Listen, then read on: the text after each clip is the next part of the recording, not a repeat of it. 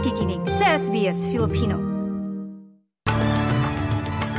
Sa ulo ng mga balita ngayong Martes, kampanya ng kampo ng Yes at No para sa Indigenous Voice to Parliament patuloy na umaarangkada. Emergency services nakataas pa din ng alerto dahil sa banta ng heat wave sa ilang estado. At sa sports, Matildas at Filipinas maglalaban para sa 2024 Paris Olympics qualifier.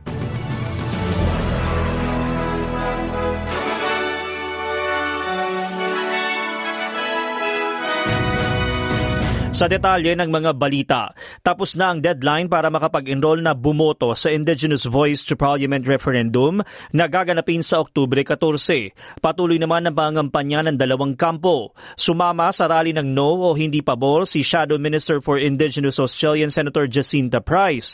Sa naging talumpati nito sa daan-daang dumalo sa Adelaide Convention Center, sinabi ng senador na dapat panatilihin ang pagkakapantay-pantay. We're here to make sure that Australians are well informed as to why um, this proposal is going to divide our nation along the lines of race. This proposal, the voice to Parliament, Prime Minister Albanese cannot demonstrate with any clarity at all how it's supposed to improve the lives of our most marginalised. Kumpiyansa naman ang kampo ng yes o mga pabor sa voice na makukuha nito ang boto matapos na libo-libong mamamayan naman ang nakisali sa kampanya nitong weekend. Pakinggan natin ang naging pahayag ni Indigenous leader Noel Pearson. They turned up for unity, they turned up for hope and optimism for the country, and they turned up to change our constitution for the better.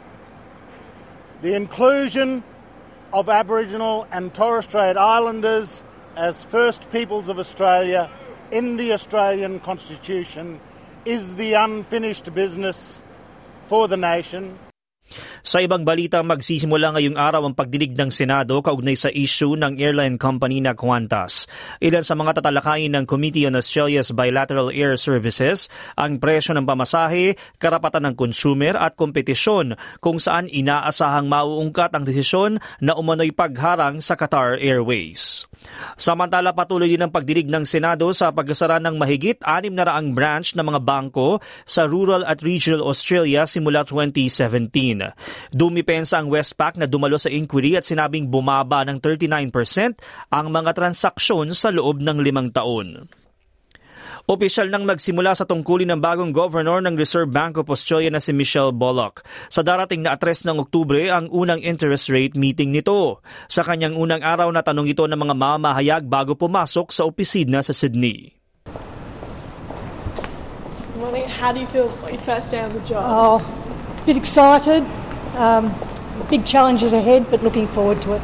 Looking forward to working for the people of Australia. What's first on the agenda today? Uh, meeting with staff today. Yeah, Can people be expecting more rate, hikes in the future? I won't be talking about that just now. Thanks. Samantala, balita naman sa Pilipinas, nagpulong at nanood ng F1 Grand Prix sina Pangulong Ferdinand Bongbong Marcos Jr. at Singapore Prime Minister Lee Hsien Loong.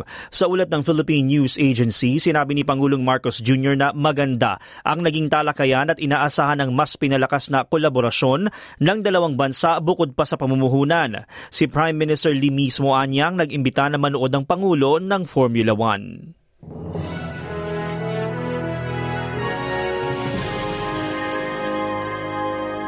Sa balitang sports naman tayo, inilipat sa Optus Stadium sa Perth ang laban ng Matildas kontra Filipinas para sa 2024 Paris Olympics qualifier dahil sa mataas na demand ng football fans.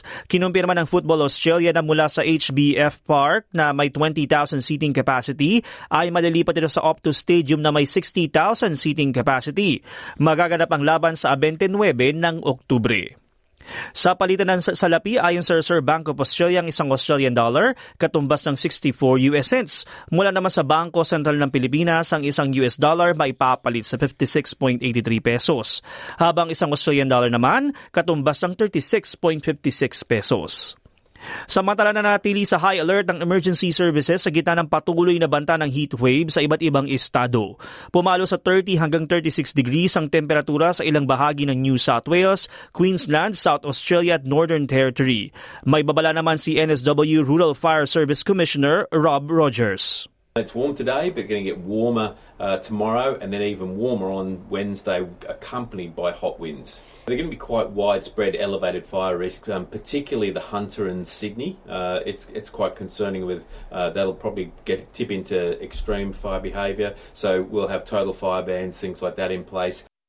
At sa lagay ng panahon, maaraw sa Perth na may temperaturang 20 degrees. Gayon din sa Adelaide 24, bahagyang maulap sa Melbourne 21.